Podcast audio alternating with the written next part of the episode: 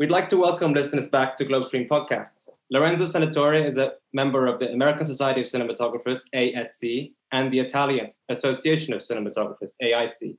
Just a few of his credits as cinematographer include Risen 2016, Megan Leavey 2017, Hellboy 2019, and The Outpost 2019. We'd like to thank Millennium Media for connecting us to Lorenzo. Welcome, Lorenzo. Thank you. Thank you. Pleasure. So, have you always wanted to pursue a career in film and TV? Did you go to film school? I did. Uh, I did go to film school, uh, but that was not my. Uh, that was not my uh, dream when I was young. I wanted. I wanted to do something completely different, which was uh, was uh, like every kid. I wanted to be an ambassador in different countries, travel and stuff like that. But then when I understand, when my family, my father understand that I wasn't really, really suited for studying, and I wasn't bringing any result in studying at home, then uh, then uh, my father put me. My father was a producer in the business, and he put me in front of a choice. So it says, uh, "You want to study, become an ambassador, like you you think, or or um, you want to be more on the ground and do something, work in the cinema, find a job in the cinema." And I, I at the time, I wasn't really, uh, I wasn't really interested in any job in the cinema.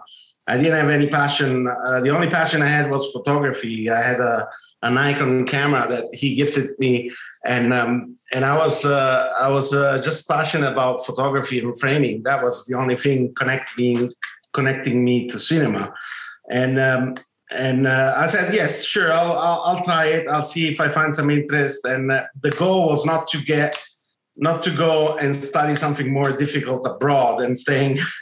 As a, as a 16, 17 years old kid, staying close to the family, staying close to the friends. I didn't want to travel much uh, opposite of what I end up uh, doing.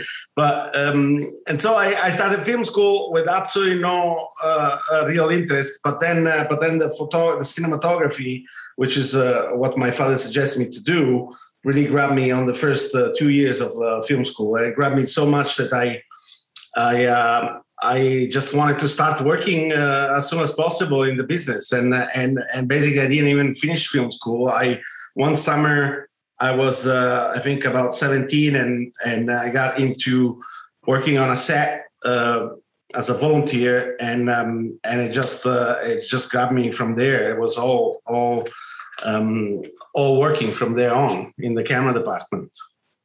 Okay, and so it sounds like over the course of your career thus far, you worked with a variety of directors, including Rod Lurie, Kevin Reynolds, Neil Marshall. Could you share with listeners how each director approaches coverage on set, and also how collaborative they are with you in terms of shooting, choosing shot lists or choosing coverage? Oh, it, it, it's very very different. Every every director has his own approach, and and that, that's I think is one of the uh, best quality of the cinematographer is uh, is trying to absorb and trying to digest uh, what the director wants and, and trying to translate that into screen. So it's um, it's it's it's always been uh, the the biggest challenge is to to get into the director's brain and to really uh, get into his vision. And every every time is different. Every director has a different approach, uh, and it's a it's a it's a it's a matter of being uh, as uh, as flexible and understanding as possible, but also then take them uh, with your hand and guide them to what is your um, taste and what is your experience and see if that if that connects. And i was lucky lucky enough that. Till now i never had a bad collaboration. I always had great great collaboration with every director i work with. Okay and we can definitely explore that a little later if we have some time. But yeah. you've also worked with some great production designers on these movies where you've worked with the same directors how involved do you get with the physical design of sets or costumes in service of the look of a particular film? Say on a movie like Risen, where the historical accuracy can be important. Yeah, I, I think accuracy is really important when you when you uh, when you do an historical movie. It's really important but it also uh, um, it needs to be balanced with the visual uh, look that you're going for. And sometimes sometimes accuracy it's fighting with the with the visual um, with the, with an aesthetic uh, beauty or an aesthetic visualization that you have in mind and and and not always works so you always have to find the right balance between between what is accurate but then what it works on screen because some, so, sometimes accuracy doesn't work on screen and it's not really necessarily pretty to put in front of camera so that's when you have to kind of uh, uh, collaborate with the with the production designer and find a solution. And, and, and fortunately, most of the production designer understand that role, and they they they know that yeah, you need to be accurate, but yet it needs to look good on camera. It cannot be uh, the, the bottom line is that most of those feature and and and uh, and films that we're doing they're not really documentary so uh, and that's that's one of the phrases i always i always say in front of the monitor when i when i see something that is not good and and and somebody comes and says uh, and says to me yeah but this is how it used to be this is accurate. And I say, yeah, but we're not doing a documentary. We're doing a feature. So we have to give the audience something more, or we have to impress them a little bit. We have to we have to kind of select for them what was the best part of what it was accurate, you know. And how early do you get involved with production designers? Do you go on location scouts or does it depend on the movie? It depends on the movie, but I, I try always to be involved from the very beginning uh, uh, uh, as early as possible. And scouting, it's uh, so, sometimes you get lucky. Like on Risen I was very lucky. We get to scout with the director. We choose the location together with the production designer. Sometimes you get in and and the job is already done because you get in at the last moment. So it, it really depends. But but I I tend to always try to be uh, involved from uh, from the start. So because because the, the uh, choosing location and choosing sets, it's it's it's really it's really half of the job. I mean, if you if you get a good uh, what what I believe at the end is that if you get a good production designer, good collaboration with the production designer and with the costume designer and with the makeup designer. And you have a, a great ensemble between these four departments: photography, production design, costumes, and makeup uh, these are these are the f- uh, four heads of the department which are making the look of the movie. And if you have a great collaboration with them, your your job as a photo as a cinematographer, it's it's more than half done. So it, it becomes um, so much easier when you're in, in in shooting if you have a good prep with these four departments. You know. And on some of your movies, you've had to incorporate live action photography with some or many visual effects shots. How do you and your director coordinate these shots with visual effects houses? And does it tend to vary on the demands of the production? So do you get involved with the visual effects supervisor in these instances? Yeah, um, it, it, really depends on the project. Uh, it, it's um, it's um, it's a matter of fact that sometimes uh, uh, if the budget is not uh, that big, the tendency is to fix it in uh, in visual effects and or to create more visual effects, and that's that's not always the best solution, I think. And um, a little bit, I, I'm, I have a tendency to try to get as much as possible you can get in camera. Uh, uh, the more it gets in the lens and gets in the in the in the camera, it, it, the more it's realistic and the more it's believable. Um, there there are obviously some some circumstances like uh, on big effects movie like Hellboy or or other movies where you you you you you need the, the, the help of visual effects. Or there are other other um, situation like for example in the Outpost where you need the help of visual effects just to create the right environment around you. And and it's not that evident that it's a visual effects shop. And that that's when that's when i like the most the visual effects. When you don't understand that it's a visual, visual effects shot and you can and you're able to blend it in and and not feel it as a as a as a a different a different um, um, media almost or a different environment you know? And i've heard on roger deakins' podcast that some visual effects supervisors can step on the toes of cinematographers and try to do too much of their job if it's a visual effects heavy film. Have you a had that kind of experience? And b what's your view in general on when it is a more visual effects heavy movie how much the cinematographer should decide versus the visual effects supervisor um, it, it, obviously depends on the relationship with the visual effects supervisors. There are some visual effects. I work with some visual effects supervisor where I uh, only to learn from them, and I and I and I respect them, and I really uh, enjoy working with them. And there are some which are, uh, are probably um, uh, relying too much on on on on their uh, post um, uh, powers. And and and uh, and yes they, there can be some friction but in general in general because i have i had a lot of experience of, on visual effects from the very beginning on the very low budget movie i've done for the sci-fi channel at the beginning of my career they were mo- mostly visual effects very very crappy visual effects. But because i had this uh, this crappy visual effects experience that that um, always uh, steer me in the right direction on what not to do which i think is sometimes sometimes it's the best um, the best lesson to learn on a movie set is how not to do things and not uh, the way the things needs to be done you know?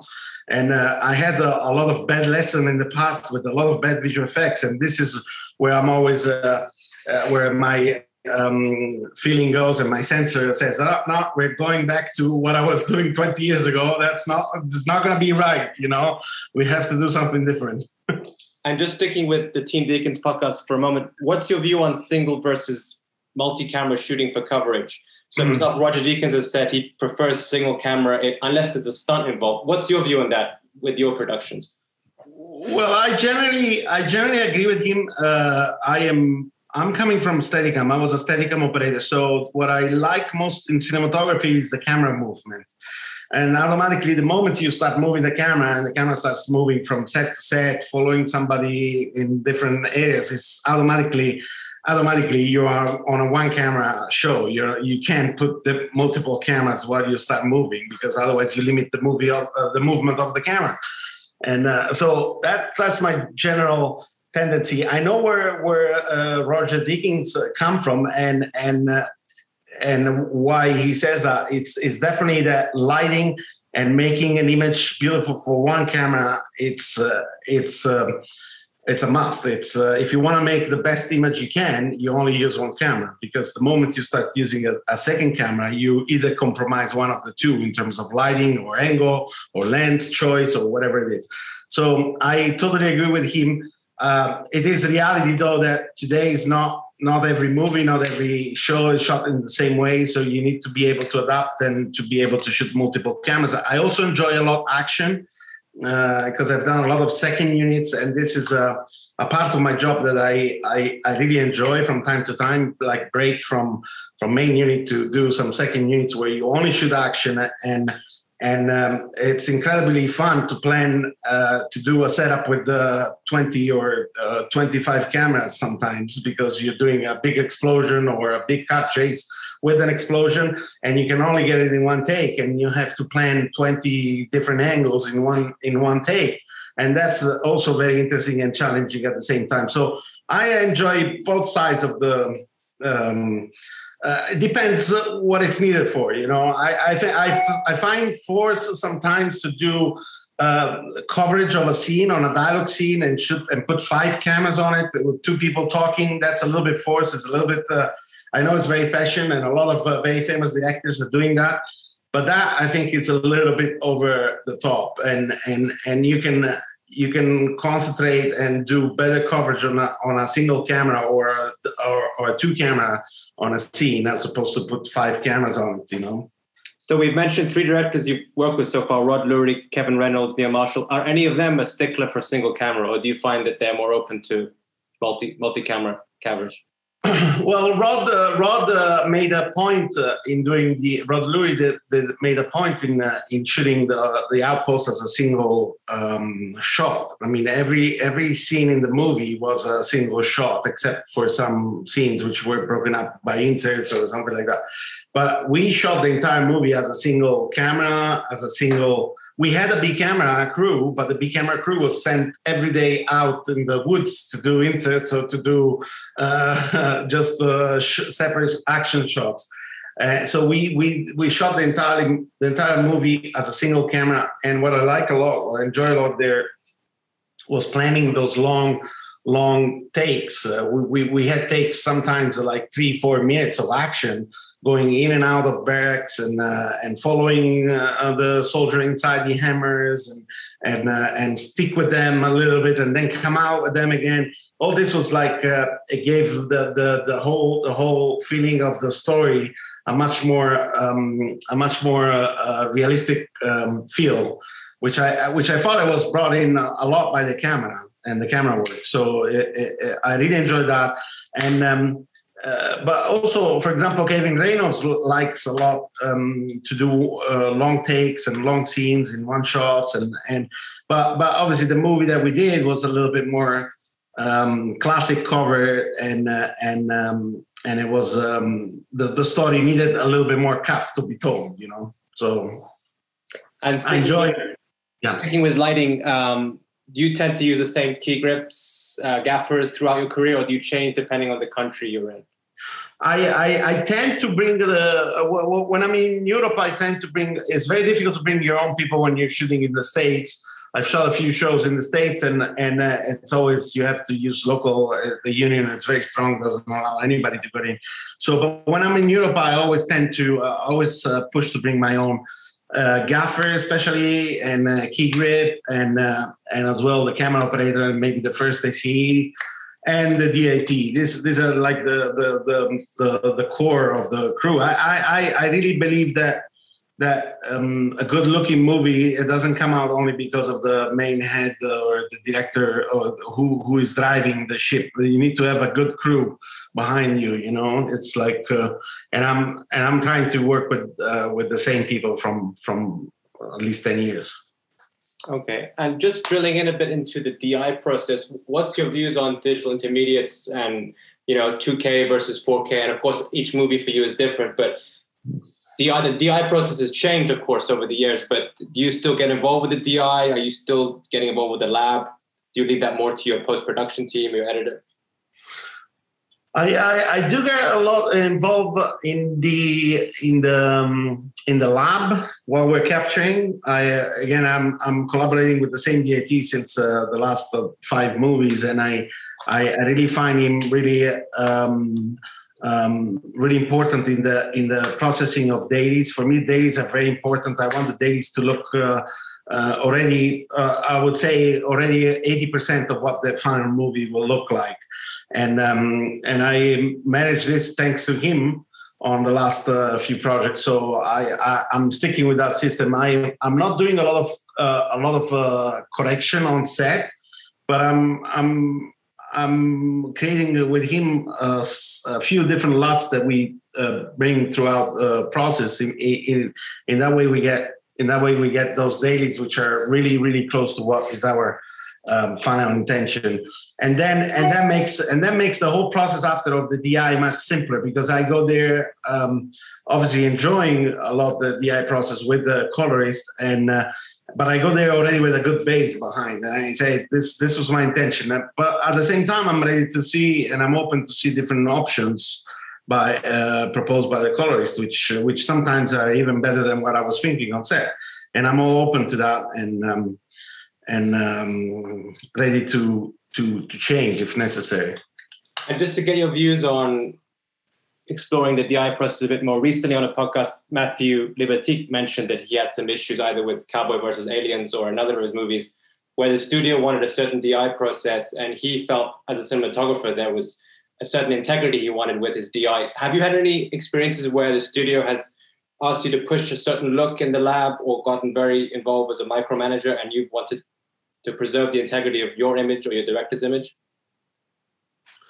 Um, at the moment, uh, uh, I yeah probably on on on a Hellboy I had a little bit of um, the the movie was pushed in a direction during post the movie was pu- pushed in a direction which I wasn't expecting and it became much more um, fantasy much more so we had to kind of change our um, our entire system of uh, uh, this is a little bit more technical goes into technical but uh, we had to change from a, um, a standard rec 709 uh, base project to uh, an aces because they wanted to pump in a lot more colors and and uh, and that was a little bit of a, a struggle in terms of that we were not ready because we haven't shot that way on set. So there was a little bit of change during the process of it but overall, I enjoy um, the change the change of director of direction. That wasn't the issue. I it, was more on a technical uh, point of view, but but I enjoyed the I enjoyed the, the artistic change, and I enjoyed the, the, the look at the end that came out with.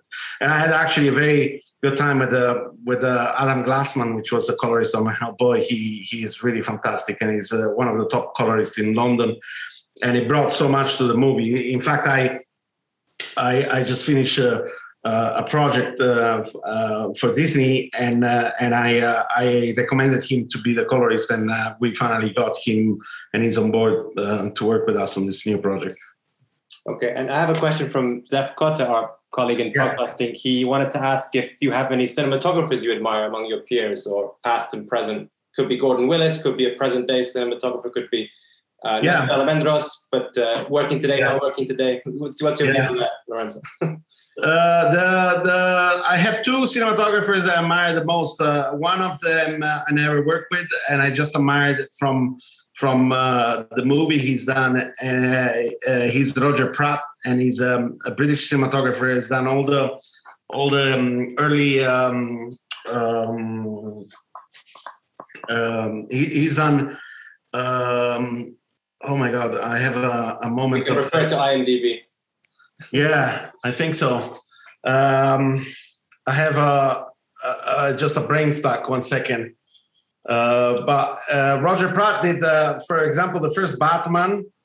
Okay. Um, the 1980 Tim Burton you're referring to. Yeah, the Tim Burton one, Okay. uh, and he did uh, the um, uh, the Fisher King, which was uh, who directed the Fisher King? That's where I'm stuck. Uh, Terry Gilliam. So Roger Pratt, yeah, so Roger Pratt was uh, one of Terry Gilliam's uh, first director. He did the the Fisher King, he did Brazil, and uh, he did uh, also um, uh, the Tim Burton first Batman. He, he is a is a fantastic cinematographer. I think he's still alive. Not sure if he still works, uh, but an incredible cinematographer. And then and then the other um, uh, the other cinematographer which I admire and I, I actually work with uh, a few times is Dante Spinotti. He's a he's a famous uh, Italian Long time Michael. Mann cinematographer. Yes, he was a long time Michael Mann cinematographer. I never had the chance to work with him and Michael Mann together because I started working with him, collaborating with him later on. But he's a he's really a mentor for me. I I he sponsored my um, entry in the ASC. I admire his uh, craft and uh, and I admire him as a person, as a human being. He's a lovely guy, and he teaches me so much. And also, of course, a fellow AIC member along, along with yourself, Yes, a long time yes, Italian Yes, cinematographer. yes. And uh, speaking of other uh, so-called jobs on, on set, are there any uh, directors you've not worked with yet who you'd like to? Oh, there's so many. Uh, I wouldn't know where to start with. Uh, yeah, there are. There are um, for sure. But uh, uh, in general, I'm I'm really happy with the experience I had with the actors I work with, and I try to um, keep in relationship with them because I, I think it's really um, I, I really like to uh, collaborate uh, with a director more than once because I think it's a growing um, I think it's a is a process that only gets better when you have when you enjoy the experience with one director. it Only gets better after a few movies, you know, because then that's when you get uh, to know each other a lot and and um, to trust each other. So to your point, hopefully yourself or Rod or Kevin and Neil can work again on a second, like Dante did with Michael for many years. oh, for sure, for sure. keep, keep them coming. And just to close, do you have any advice for someone who may want to follow your path and become a cinematographer? What do you think are, are some good steps? Um, I don't know. I really don't know. It's a it's a watch a lot of movies. I mean the the the, the cinematography and and and the taste in cinematography is something that is changing and evolving. And and now more than ever with the streaming and all the all the quantity and really high quality of products that are coming out uh, every day. It's uh, the, the the best advice is just watch watch and absorb absorb. I i unfortunately i had this uh, i had this period when i was watching watching and absorbing and i was um uh, when i was very young and there wasn't much available at the time. To to find movies you had to go to a store down at home and and get vhs and and and play that vhs again and again until you absorb it. And today the, the access to to new content and to good content it's incredible. It's uh, so easy for somebody. So that that's the only advice is just to watch and and uh, and absorb. Because then at the end i remember uh, that uh, yes i do always bring my my creative input and my my tasting stuff but uh, always i i can always make a link in my mind uh, on a on a shot that I'm doing, I can always make a link with something that I've watched for, from the past, from some great cinematographer, from some great director. Uh, there's always um, that that uh, visual link that you know you I've seen this before in my head, and it was from that. But uh, so the important is to watch, watch. And speaking of that, are there any scenes from movies that you go back to maybe to check how how the lighting is done, three point lighting, or just the coverage, or any movies that inspire you you watch maybe before a before a new production? Uh, yeah, it depends. It depends on the mood of the production of the new production, but I always go back to the classic in general. I, I, I like to go back to to old movies, um, even even um, sometimes uh, movies from the 70s and uh, 80s, uh, um, both from the American side, from the Italian side. I have a lot of uh, great movies in Italy in the 70s and 80s, and I, I, I like to go back to the past and then apply that that kind of past look with a new, fresh look. This is what I this is what I like the most. Well, Lorenzo, we'd like to thank you for your time on the podcast. Thank you.